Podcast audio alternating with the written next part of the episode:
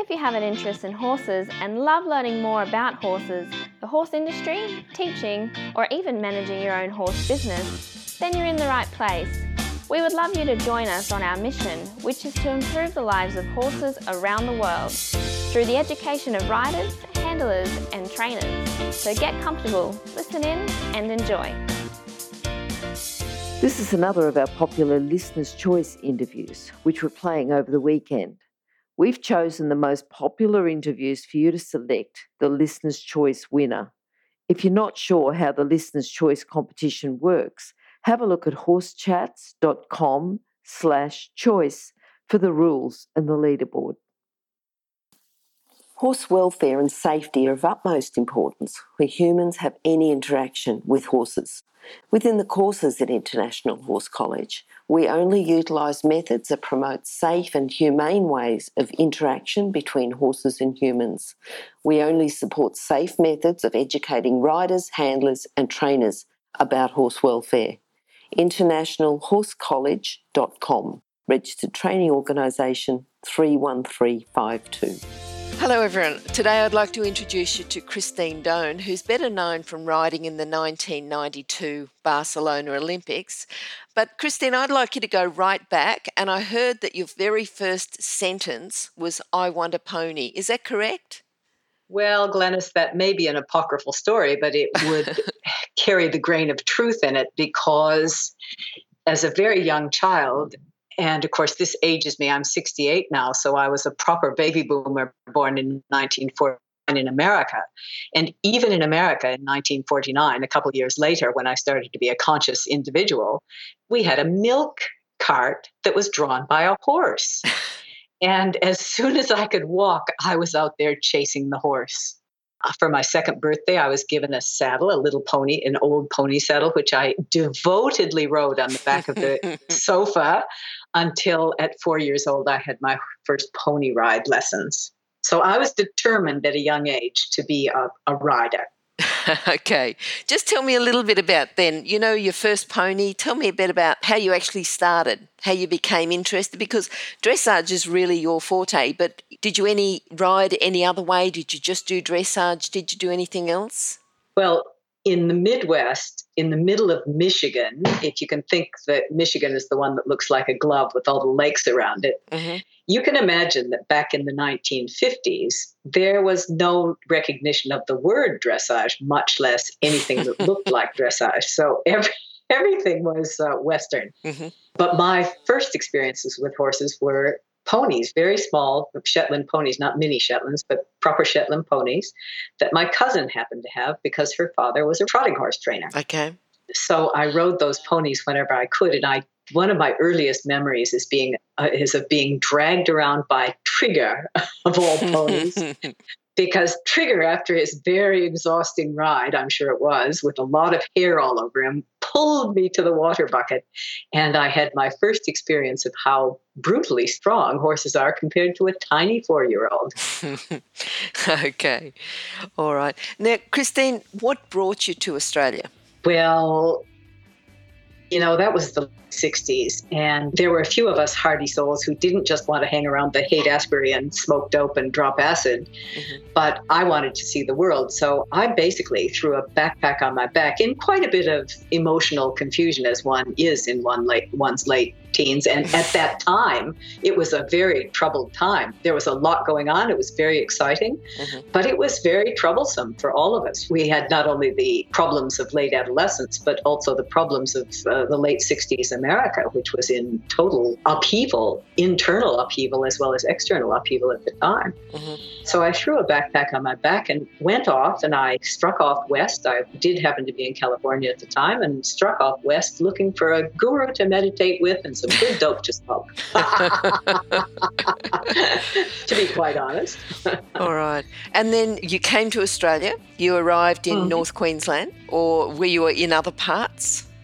no, I landed in Sydney after spending three or four months hitchhiking around New Zealand, and I loved New Zealand. No idea why I didn't stay, but as I landed in the city Sydney airport, which was a it was a dump. It was a concrete bunker in those days. Mm-hmm. Think 1970. Sure. And strange enough, and I never was a city person, the minute I set foot on that concrete bunker, I thought, I'm not going to New Zealand. I've come to Australia. of course, what I did was go and buy a $50 Holden, an old Holden from yeah. two Canadians who were leaving the country at a youth hostel. And I drove all over Australia with that $50 Holden. And it was my saving grace because it had a ginormous maple leaf printed on the bonnet. So everybody took me for a Canadian. Okay. But when I finally found far north Queensland, mm-hmm. and let me tell you, in those days, the street signs were either illegible from mildew or, or non existent, mm-hmm. or somebody used them for target practice and they were hanging straight down. so finding the Atherton tableland was not an easy trick. And I'm sorry, I cry every time I tell this story, Glenys. This is 50 years later, and I, it still brings me to tears talking about going up the Gillies Highway and seeing the tablelands out in front of me, and I just fell in love. Oh, wow. Yep. And I've always believed from that moment, I never fell out of love with the tablelands. Mm-hmm. So here I am still 50 years later. Mm-hmm. And you started your horses there. How did you start then to reinvent yourself as a horse person? Because you'd, you'd clearly been away from horses, or, or what happened? Were you doing Yes. Yeah traveling as a traveler, as we called mm, ourselves mm. at, in those days, mm. was not conducive to anything to do with horses. But as soon as I settled down, mm. I started accumulating horses again. And of course, I used them to muster cattle, to go on trail rides, to do the National Trail, which was just in its incipient moments at yes. that time, to yes. do uh, you know things like the bicentennial ride and mm-hmm. you know there were all kinds of horsey activities i was involved in but eventually i had that tugging to go back to a more formalized form of riding. Mm-hmm, mm-hmm. Okay, so tell me and about it, yeah, yeah, you know, your horse, your instructors, how that became. Yeah. You know, it's a funny thing. I've always been I've always stumbled upon things and realized when I've had stumbled upon something in general. Mm. When I was a 10 year old in Michigan, where everybody rode Western, mm-hmm. my pediatrician had been made an offer. He was a fantastic pediatrician by some university somewhere, and he moved his family out of town with his older girls. And they had a beloved horse that they had to then sell. They chose my family because they knew the horse mad little person I was. Yep. It turned out that after the First World War, the trainer of the horse had left the Austro Hungarian Empire as a refugee and come to America. He had worked in Midland or just outside on the fringes of Midland for decades yep. in fear that he would be found by, I, I, mean, it wasn't the Nazis at that point. He'd gone right through World War II and still thought they were fighting World War One. okay. But he had been a rider at the Spanish riding oh, school. Wow. Wow. And so we would come home and say, gee, mom, Mr. Palfrey can make Jenny skip. So she can do flying changes every stride. Gee, mom, Mr. Palfy can make Jenny jump when there's no jump. So she can do airs above wow. the ground. Yeah. This was a, a Morgan horse, a 12 yeah. year old Morgan horse. I had no idea what my parents had bought for me, but they used to faithfully drive me out to Mr. Palfrey's, yeah. and he would put me on the lunge, and he insisted upon proper riding. Yes. I rode around this, I rode this horse that could do all these amazing tricks, mm. sometimes at a double bridle at the tender age of 12, 13, when mm. nobody mm. knew what was going on. They were all Western riders around. but that's where that initial inkling for dressage came from. Gee. I know. Okay. That's, yes, amazing. Amazing. Yeah. yeah. Yeah, and and fluky, you know, because as you say, totally. surrounded by people riding Western Western yep. horses to just find a trainer in the middle of nowhere who who wasn't going to charge you a fortune because he wouldn't want to get found out. I don't I don't I have no idea what the dollar exchange was. All I know is that this horse was purchased for me and I had this amazing opportunity. And of course, I never forgot it. Mm-hmm. I was always then going to be a dressage rider. Yep. Yep. So you you started riding and competing in North Queensland because I know you came down to southeast Queensland quite a lot in, yes. in that time. Yep. Yes. And then I had this iniquitous decision to make. I decided that late in life, because by this time I was 30, mm. I was going to make a decision as to whether I was going, I always think, did things a bit ahead of myself, but in a funny way, always a little bit too late. It's a funny pattern in my life. But the question was if I really am going to get serious about dressage, I can't do it in far north Queensland. I mean, imagine far north Queensland in 1980. You know what? I mean, the riding here is well, it's not exactly world class today, mm-hmm. and and back then there was just nothing that even looked like dressage. So mm-hmm. the decision was, I love Australia, but I love the Atherton Tablelands more than anything. Mm-hmm do I move south and at that point learn third rate dressage, or do I actually spend part of my year in Germany and try to learn first rate dressage? Mm-hmm. And look, off I flew to Germany. I had a contact from an American friend who was into dressage, and off I went to learn. And this was my ambition at the time to learn to ride a 20 meter circle in working trot. Yep. But do it properly. Yes. Now, can I say that that ambition probably has never been reached? I've been to the Olympics, but I would I would not like to claim that I have ever ridden a seriously perfect 20 meter circle in working trot. But mm. that being the case, that's the kind of perfectionism that a dressage rider has to be imbued with mm-hmm. in order to um, get somewhere, in my view. Yep. You have to be dedicated yep. and to a very high ideal. So off I went to Germany, and hey, the rest is history, as they say.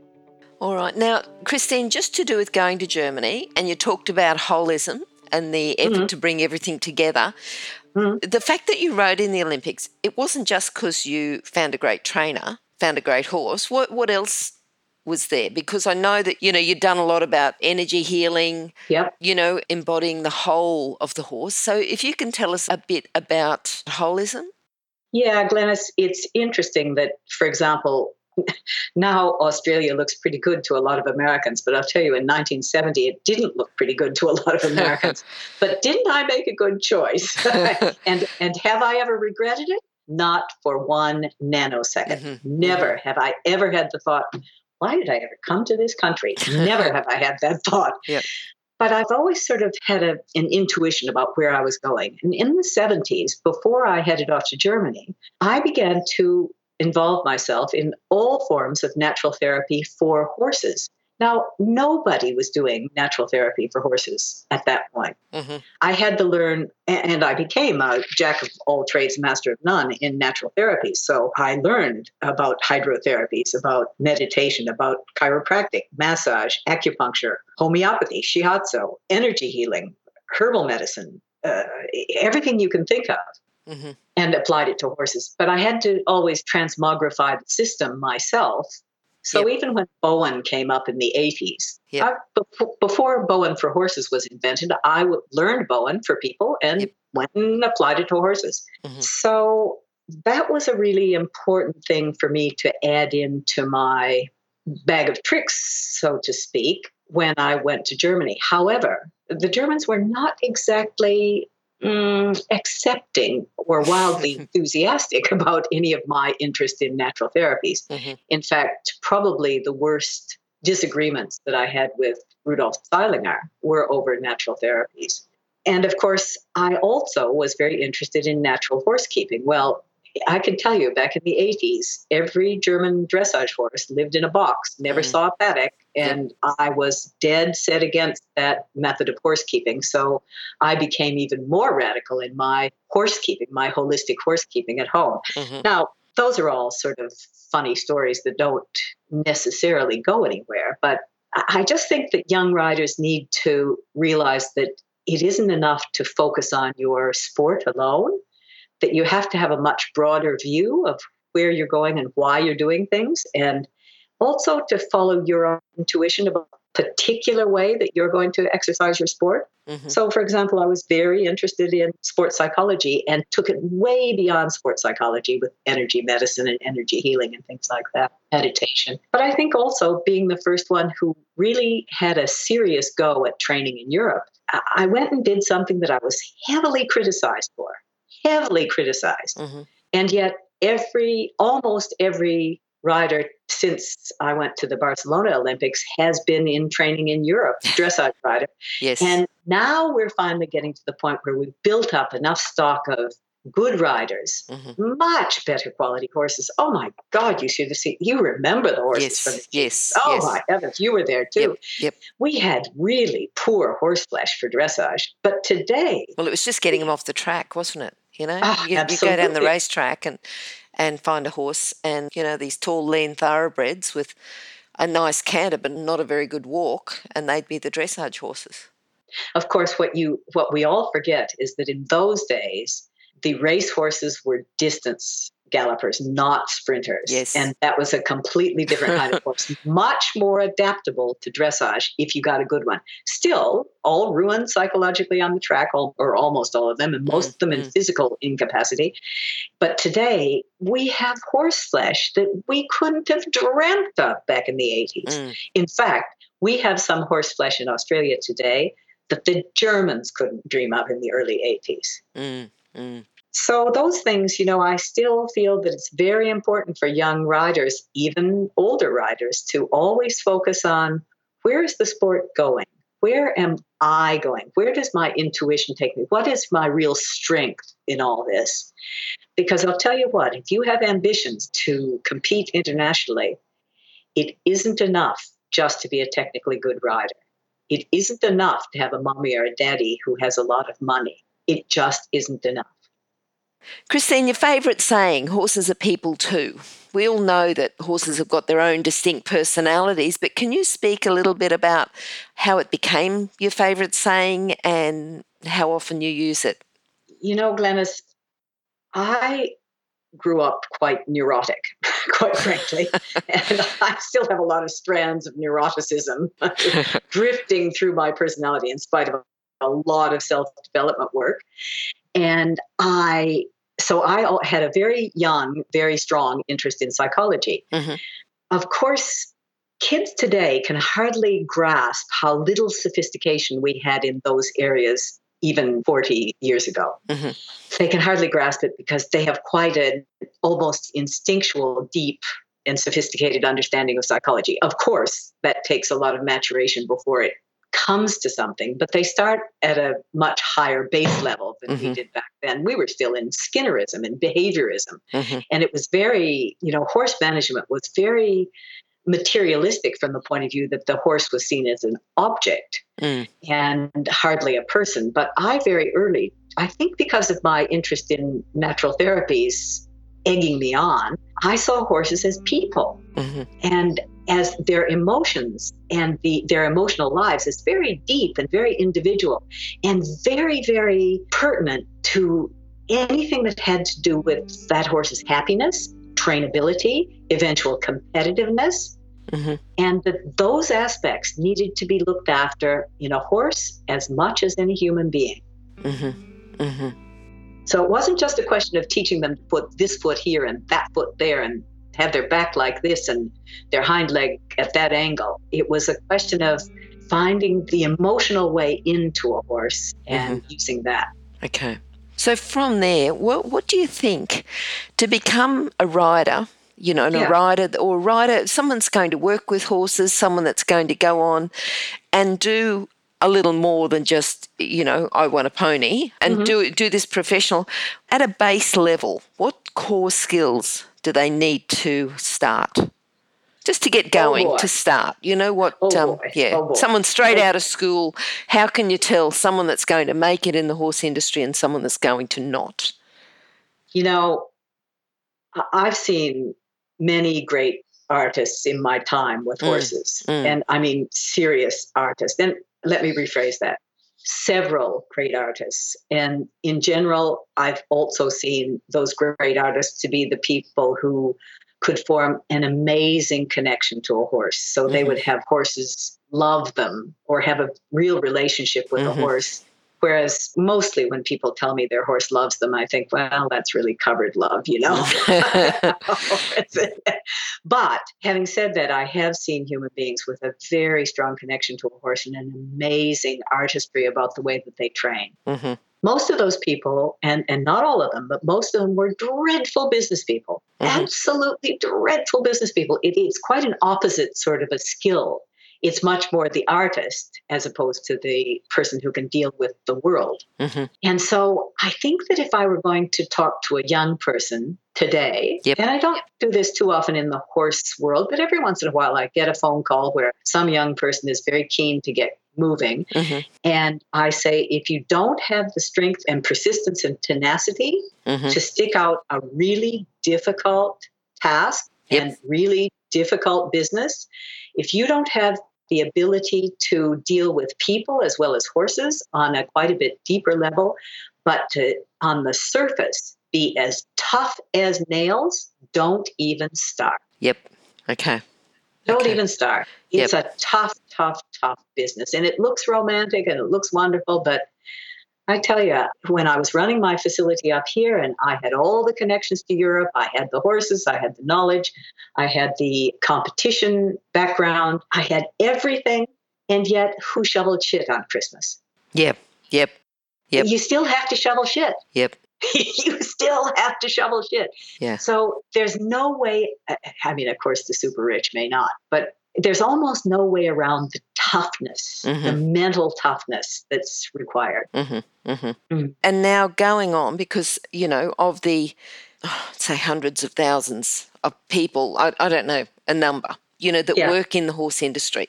So Yeah. there's lots and lots of people who are professional, who make a living, who have the strength and the persistence and the tenacity that you talk about. Mm-hmm. What makes the people excel? The people who say, you know what, I'm going to go to Europe Mm. and I'm going to ride in the Olympics. What is the extra that people need for that type of um Here's where I go back to the individual. yep And I could pick several individuals in Australia, but I, I'm not going to pick on anyone else except myself. Mhm. But could be anything from being able to pick the horse that suits you perfectly Mhm.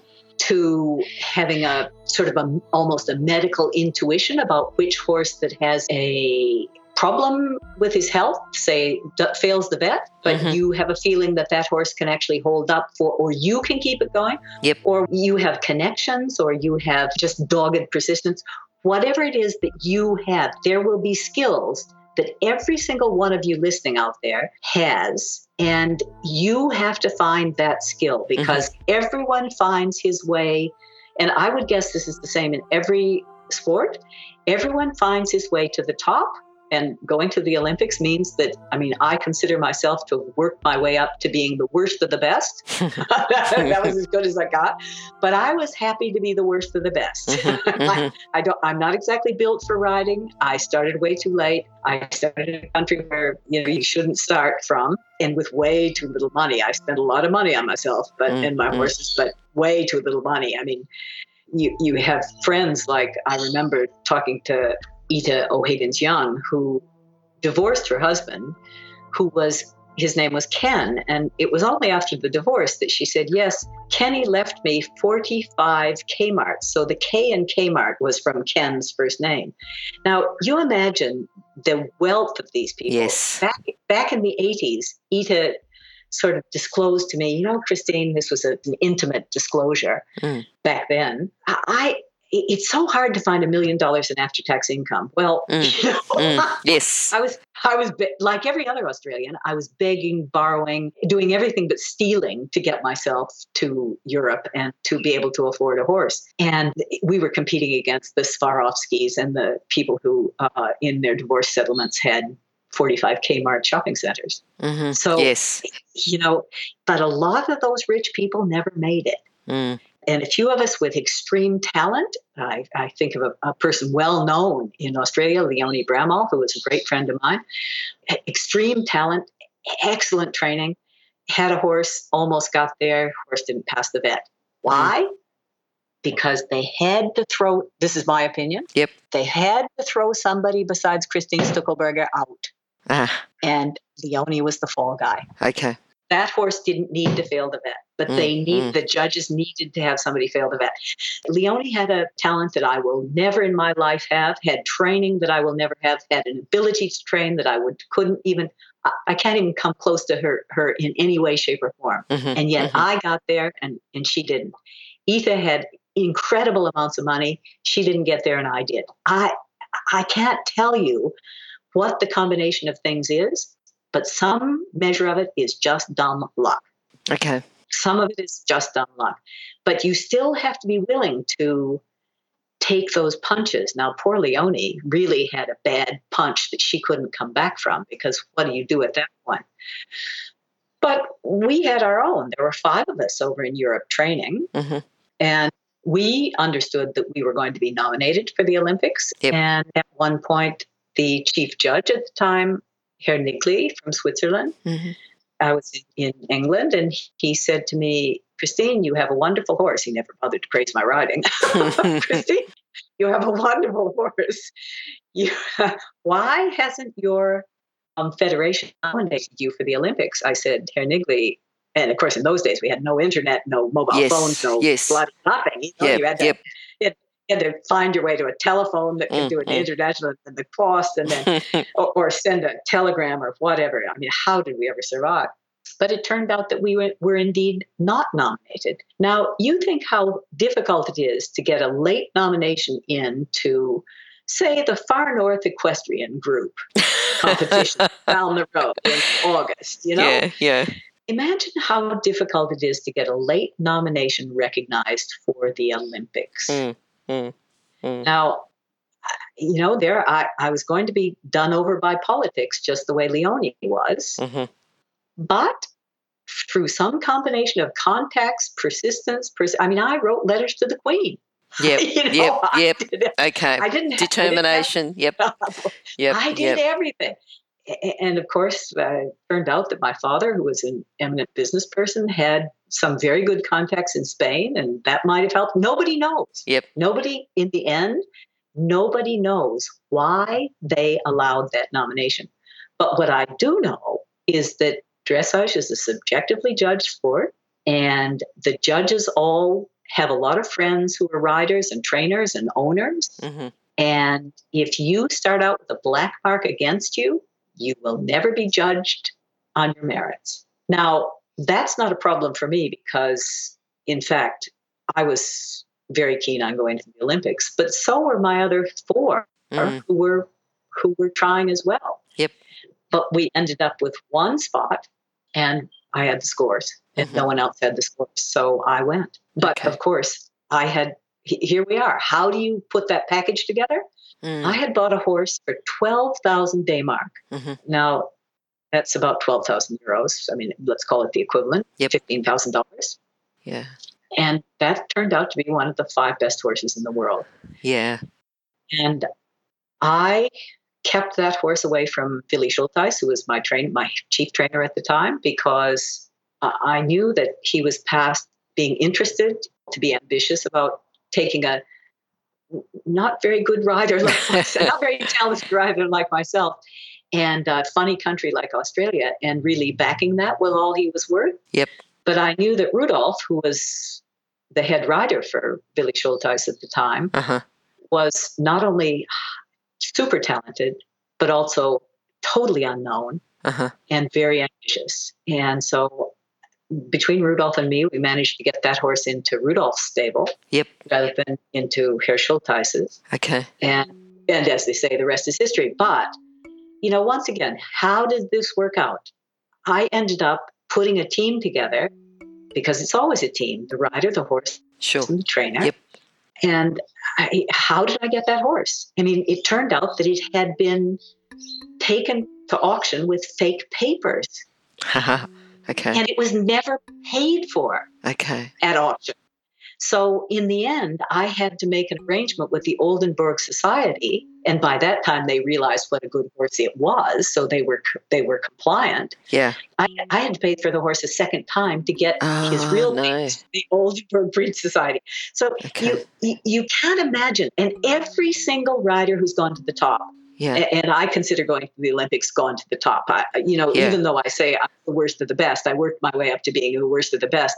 That was still with the great new unknown trainer of the whole dressage universe. Mm, mm. Because it was with my horse that Rudolph became famous. Yep. And that was with a horse that it just turned out was one of the best horses in the world. Yeah. And I never would have made it without that combination. Mm. So it's always this package, but everybody's package and everybody's difficulties are different. Mm. Mm. And if you would do an interview with every single person who would be as honest as I am about their trials and tribulations, Yep. instead of painting a beautiful picture that, oh, it was just wonderful and I had this wonderful, this wonderful Yeah, trainer, yeah. and blah, blah, blah, you would hear horrifying stories, just Okay. horrifying stories of what each one of us has had to go through Okay. and what pain and difficulty that has caused in our lives in order to satisfy, well, what amounts to our ambitions. Christine, uh, your horse, I mean, he was only, he was eight, wasn't he, when you rode in the Olympics? He was the youngest Yeah. horse in Barcelona, and I was the least experienced rider. Yep. And I can tell you that having, I mean, it wasn't very wasn't very usual to have an Australian with Mm. an American accent, if they Yes. could discern that, Yes. who spoke who spoke very good German. I spoke Okay. I spoke excellent German. hmm I could I never learned to ride as well as I learned to speak German. but I was good at languages. I had more talent for languages than writing. You know, everything helps a little bit. So Mm, my mm. German helped me. Mhm. And it certainly helped me make friends around the world because people who couldn't speak German but could speak English or French talked Yep. to me. Yep. Yep. So uh, riders or wh- whatever. And, you know, it's back to how do you make advantage of your strengths Mm. rather than worrying about your weaknesses? hmm hmm you know, these people had they, they'd watched me struggle because they knew I was struggling. and Yes. they knew Yes. Yes. We didn't exactly in those days have the backing of our federation, our national federation. It's so much better today, Glenys, and Mm, people may mm. complain about it, but it's so much better today. Yep. And they watched me doing my yoga in the aisles of the stables at competitions. Now, Mhm. this was in those days the weirdest thing that Europeans could imagine. Mm, I mean, mm. these days, everybody does yoga. But then to be sitting and meditating on a bale of hay in front of my horse's box was just, or standing on my head, or doing all these weird poses. It, I, I was sort of like their pet almost because I was friendly. I spoke good German. I wasn't a threat because even though I had a good horse and a Mm. good trainer, I didn't have the background. I Mhm. didn't have the friends. I didn't have the contacts. I didn't have the raw talent. I didn't have the money Mm, to be a threat. Mm. So I had this wonderful situation of being almost, yeah, treated like sort of a, a mascot almost, or a little pet. You know, they sort of saw me as an eccentric oddball from so far away that they can't even imagine where it was. Okay. So when I left the arena in Barcelona, of course, I was going to be followed by Isabel, who was going to win the gold medal. Mm, So all the, there's always a segment, a section of the of the arena where all the riders and trainers sit. Yep. And of course, we all knew each other. Of Yes. course, we all knew each other. It was such a small group of people then. So it didn't matter where you were from. We all knew each other. mhm. And I had the warmest round of applause. Oh, that's lovely. This, Yeah. this also Yep, makes me yep, cry. yep. Because they saw their mascot rise to the challenge and they saw that wonderful horse who Mm. was so young Mm, and so mm. inexperienced just say, Yes, Rudolf, I'll take Christine around the Grand Prix test and I'll do the right thing. Oh by you." no. And, Oh. she, and he, he did it for the trainer. Now, those people, whether they consciously understood that or not, Mm, they understood that. mm, mm. And they were right behind me, barracking for me. It was like being at, one, at, a, at a grand wow. final. Wow. It was wonderful. Now, Christine, I know this is hard, and you've just about got me in tears. So I'm going to keep you Yes, in I'm tears. sorry. I'm sorry. but but you had to sell him then to come back to Australia. Yeah, it must be. You know the pain of selling a horse that you love. And I don't want you in tears again. but can you tell me a little bit about what happened then afterwards? Okay, How that Well, I was so much in debt that I Mm. had to sell the horse. And of Mm. course, the horse was at that point this amazingly valuable property. Hmm. And it was an object of utmost desire by Sure. many people Yep. who had the money to spend on a horse like that. hmm But the thing that was, and, and I'll, I'll try to keep from blubbering about this, but Mm. this is what broke my heart. You know, that horse loved its trainer. The Mhm. horse, Dondolo loved Rudolf Zeilinger. Yep. And he probably went to his retirement loving Rudolf Zeilinger. hmm He did his work at Barcelona for me because he told Rudolf he would. if you see what I'm saying. I loved the horse, but the horse actually loved the trainer. The horse had no feelings for me, in my view. In my Mm, view, mm, I was grateful to the horse. I loved the horse. I'd done all this work. He'd taken me to the Olympics in spite of all these obstacles. And to sell this magnificent creature under those circumstances was just heartbreaking. Mm, mm, mm. It was record breaking. That was fine. Mm. It's, that's a great story to tell. I, am not allowed to tell it, of course, because the, there was a gag order that's still in force on that contract that I would never disclose the sum of money. Okay. But of course, so was, that won't be my next question then. Well, I mean, it's it's a long time ago. Mm, mm, yeah, we're, yep. we're, we're getting a, we're getting Yeah. a long way away from 1992. Yeah. What I can say without breaking that contract, which I Mm. never have broken, Mm. is that in the press in Australia, it was widely bruited about that that horse was sold for 1.5 million. hmm The press sometimes gets it right. Okay. Yeah, but I needed the money because I was that, I was almost that much in debt. Yes, But it will never it will never satisfy the pain. for sure. Never. And, and look, every one of you listening, I'm guessing that every one of you listening has a pain story about losing a horse you loved that will be able to relate to this. Mhm. I'm not the only one. It's glamorous because of the amount of money, because the horse took me to the Olympics, because that was the horse that started Rudolf Zeilinger's glittering career. Mhm.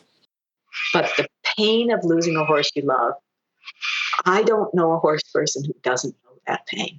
Mm, You Mm. know it, Glenys. mm, mm, You know it. For sure. Yeah. Yep. Sure. Yep. All right. I want you to go on now, and I, I don't know. You know the proudest moment. I think you just talked about it. Is that is that the so. proudest moment? Yep. I think Yep. so. Yep.